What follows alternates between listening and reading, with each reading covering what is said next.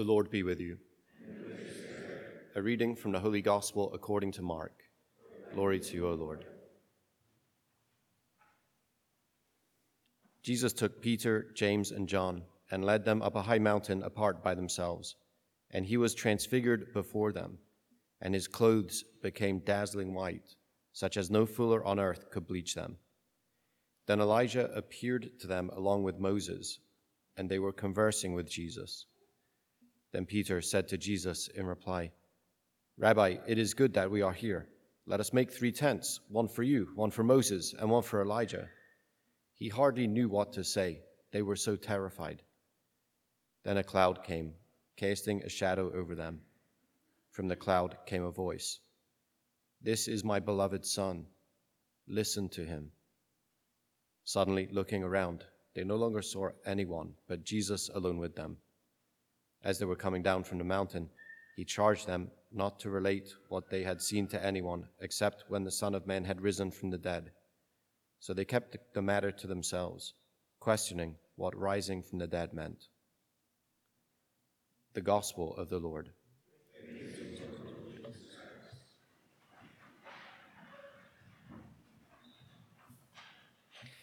Uh, just like uh, Peter, James, and John, we are on holy ground as we as we encounter this this scene as we encounter uh, Jesus uh, radiating you know, with with the divine glory every every pore of his being. Um, what but what a strange scene, you know. We're we're on holy ground, and how terribly strange, you know. This is like, that's a once in a lifetime plus, you know, experience. This is that's that's quite something. Um, and I think it's significant, again, for us to say the experience is what it is. I think, but I think it's tough for us. It's, it's hard for us to do it justice, right? I could, I did think about it very briefly to say, you know what? This is the scene, this is a scene here that makes an impression. So I'll allow it to make its impression. I'll go and sit down. We'll spend the next 10 minutes in silence, you know? I can't do that for any number of reasons, okay? But this, I think, it, I think it's worth taking our time with the passage. You know, I think that uh, we would do well to, to meditate on it this weekend. So maybe if you just find one other opportunity this weekend to spend time with it and allow, find yourself in the scene. You know, you're going to have to be Peter or James or John probably, you know, but this, you find yourself in the scene um, and, and allow it to have its, uh, its, uh, its experiential impact on, on you. Okay, I think that's, this is really the, the first thing uh, that, that needs to be said. It is a strange scene because you have Jesus, you know, who is, um, to, to this point, perhaps not, ha, has not revealed um, so much of who he is to his disciples. I mean, that's, an, that's a great understatement, isn't it? But it's, he hasn't, he certainly hasn't revealed himself in this way to anyone. And yet he's there to be seen. And he's there to be seen. Uh, this, this is a very significant point, and uh, I will try to return to it later. What, but what I want, because I'm trying to do the, the discipline thing this Lent, right? Just, just like everybody else, I'm going to try to do the discipline thing. So let me, let me start with, with my reflections here. I want to look actually at Moses and Elijah. I'm going to try to take it a little different way than, than I usually take it. If you want the way that I usually take it, I sent out my email this weekend. That's, that's the way I usually take it. And we have uh, any number of homilies on the on the po- podcast from previous years that you can tap into. Moses and Elijah. Okay, Moses and Elijah are great prophets. Okay, so I, I my, the usual stance is to say they're representative of the law and the prophets, the whole kind of narrative scheme and scope of, of Israel as a people, and then Jesus, the fulfillment of that. But what I want to say is, okay, Moses, prophet, Elijah, prophet, and they're both both. I mean, pinnacle prophets, right? Prophets par excellence. And they are sent to God's people at times when um, idolatrous religious ideas were encroaching on the people of Israel. Okay? Moses, in the, in the, on the one hand, you know, we see how God deals with that. Yeah, he is God's mouthpiece to people in high places, right? He goes right to the Pharaoh and he's saying, Let my people free. We have to go and worship. We have to go and worship. And sometimes, like, I mean, I've been inclined to read that for a long time as that's just an excuse. You know, you just want to get out of you just want to get out of Egypt. You know, it's like we want to get out. We got to go worship on the mountain. You know, and we got to take all our animals with us. We don't know what God's going to ask us to do. Okay, well, the challenge actually becomes that the people of Israel are disfigured and being disfigured as a people because they're not only surrounded by that pagan nation, they're, they're in that pagan nation, and the worship of counterfeit gods is disfiguring them. Yeah, and we and you only see kind of like the extent of that, the disfiguring power of the idols when Israel goes out into the wilderness and starts grumbling, right? And they want the flesh pots of, of old, right? They want the food, you know, they want they want all the delights of Egypt. They were they were slaves in Egypt. Okay, so there's and there's there's always that connection also, right? Idolatry and slavery. Okay and I would say a slavery that, that disfigures, a, a slavery that reduces the full humanity through those acts of idolatry. And, I, and, and in the wake of idolatry comes injustice. So you see the injustice of Pharaoh. Moses is there to do something about it and lead the people into the promised land, or out at least into the purification prior to the entry into the promised land. And so that means to renew them in holiness and justice. Elijah very much the same. Right? It's, it's Elijah who does battle with the prophets of Baal. Yeah, and Baal is, um, I mean, Baal is kind of like a bit of a catch-all for, for any number of uh, counterfeit gods, but it's, it's always the big ones. It's, it's fertility and it's um, you know, the, uh, the flourishing of, of the land, the harvest. usually those are the ones that, that really get people going. Of course, mam- mammon is, remain, okay. It is okay. So look up. We'll go Wikipedia Mammon. Okay, tonight, and uh, you know see what see what that's about. Anyway, Elijah we see does battle with the prophets of Baal, and uh, and he ends up defeating them, showing them to be powerless. So even though they were disfiguring the people of Israel, he showed them to be powerless. The people of Israel then clamored for right worship, want to be restored to worship of God, and then they would be uh, led to rediscover their purpose, their purpose, God's purpose for them, to be a light of the world. But they had to be, re- had to be renewed in order to do it. Are other things going on with, with Moses and Elijah. I think those are massively significant because for us in Lent, we're doing battle with the idols. Yeah, we're doing battle with the idols which means that in all the ways that we are otherwise inclined even to give ourselves over to, this, to the disfiguring forces of the idols, we're now committing ourselves to go God's way. We're, we, want, we want also to be renewed in holiness and justice. We don't pray we don't need another Elijah to come and slit the throats of 500 prophets, you know, of Baal. But, um, uh, you know, whatever, whatever it is God wants, you know, it, it is what it is.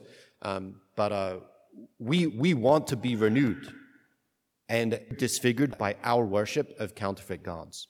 So, a big part of our Lenten journey then is to uproot the idols. Have to uproot idols. Okay? And usually it's money, power, and pleasure. Sex, maybe. Sorry, kids. Um, but there's a bunch of other, there's, there's a lot of other things going on, right? That that catch our not only catch our attention that we are invested in in order to get us where we want to be.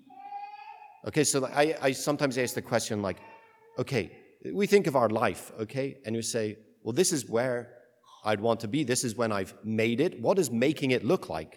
And how do you get there? And this is where we start to track some of the influence of idolatry. Because very often it's not my life is about god and his purposes and actually i don't i don't really mind where he takes me I just want to be a vehicle of His blessing wherever I go. It's like, no, I, I really want safety, comfort, security, blah, blah, blah, blah, blah. And we go, well, how am I going to get there?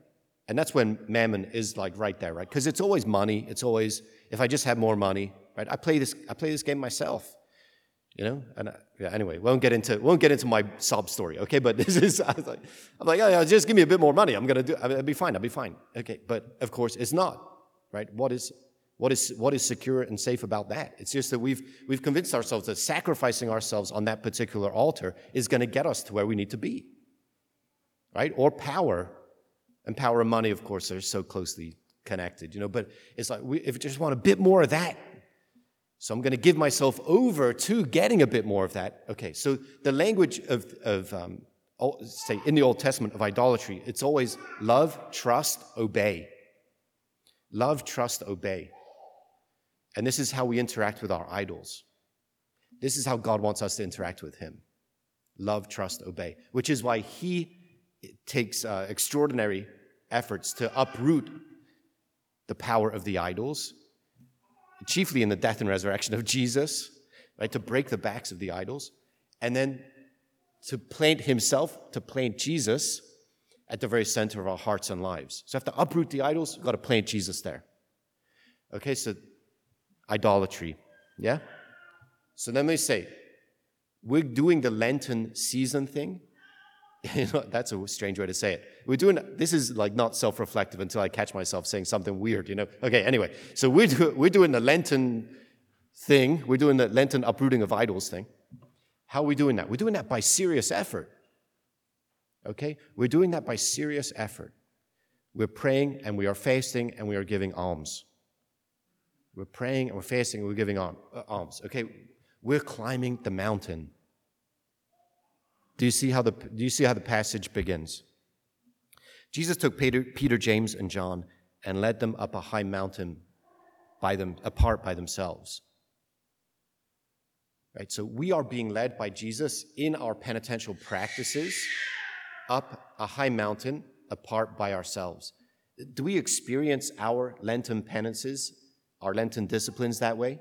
The things that we've taken on is in prayer, fasting, and almsgiving does that feel, I mean, that might feel like climbing a high mountain. I hope to some extent it does. If not a high mountain, then maybe like the Torn or something. You know, like that's strenuous enough for most of us. You know, it's like, okay, so we're doing, we're, we're, it's a bit strenuous, okay? But it's an activity by which we find ourselves with Jesus. We're apart by ourselves with Jesus. So it has to be part of that relationship. Okay, but we're, we're doing very, I say, we're doing hard things. This is, this, is, this is penance, okay? This is, the, this is the season. But are we doing those hard things for themselves? We're not. We're doing it, one, at Jesus' command. He's directing our every effort. So we're praying about what it is we're going to do in the realm of prayer, fasting, and almsgiving. But also, He wants us to have an encounter with Him that we otherwise would not be prepared for. This is the issue. So it's only taking them up the high mountain apart by themselves. Right? That strenuous journey. It's only our commitment, prayer, fasting, and almsgiving. We're following Jesus in faith. Our eyes are trained on him because right, he's doing the difficult, the difficult things. He's calling us to do the difficult things. This is where we see Jesus transfigured. This is where we see Jesus transfigured. Yeah, so it's, it's only by saying, yes, I'm going to engage in the work of uprooting idols in my life. I'm going to, I'm going to engage in the work of, of having God breathe his spirit into me, breathe life into me. That we're, then we're open to the revelation of God. We're open to the revelation of, of Jesus, who wants, can I say, he wants so desperately to be seen. I mean, he's standing there radiating the divine glory, and as every pore, his, clo- his clothes become bright as, as light. He wants to be seen. He wants, he, wants to, he wants you to encounter him. So we, we set off on, on our little journey, step by step, right? Our, our penitential practices. And yet, those are, that allows us to be open to see him. Because all too often we're caught up in the worship of idols, and we're caught, we're caught up in ourselves in such manner that we're not able to see Jesus. And then we go around saying, Where is this guy? you know, where did this guy go? It's like, yeah, well, we're not the ones, he's not the one who disappeared from the scene. We just have our eyes closed. We haven't trained our spiritual sight. He's there and he wants to reveal himself to us. But, but we're going to catch the revelation of, of the glory of God as man, in and as Jesus of Nazareth, when we commit ourselves to going his way. And, we, and when we start saying, okay, you know what? I'm not going to hedge my bets, money, power, pleasure, whatever. I'm going all in on Jesus. I'm going to give myself over to him whole and entire. And then this is where we get, okay, there's a hope, there's a lot going on in that scene. I have to say something like, Look at, look at how the, the voice from heaven speaks of the beloved Son. Love is delight here, right? Love is delight. The, God the Father is delighting in His Son. And that relationship is broken open for us to enter. So, that, so we can live a relationship of delight with the Father and, and in the Son. But look, here, this, this, is where, this is where it leads, right? After all that, our practices that open us to, to see Jesus, the revelation of, of God as the, the God of, of delight. We, we hear what it is we need to hear. This is my beloved Son. Listen to him. This is, and this, this, my friends, is the whole of Christian discipleship. This is my beloved Son. Listen to him. Jesus is the one at the head of the renewal movement. He's the one who's making the way. And he's the one who's called us to follow him. Right? He, he's at the head. He's our king. He's our Lord. And he's giving us the, the strength. He's giving us the sustenance. He's giving us everything we need to trust and follow him, to love and trust and obey him. But this is what it comes down to. It's a matter, it is a matter of obedience. And this is what this Lenten season is given to us for. And it's what our entire Christian life is. It's growth into obedience. It's listening to the Son. Yeah. And the great thing is, nobody needs mediate that relationship for you. Right? Not even me. Yeah, it's, it's, not a, it's not a matter of not even me. it's like, we've got other people as well, okay? No, it's, it's not me, okay? No one, no one needs to mediate that relationship with you. But then there's responsibility on the other side to say, I'm going to live the relationship with Jesus that isn't mediated by anybody else. I'm going to have a direct relationship with Jesus. And I'm going to listen to him.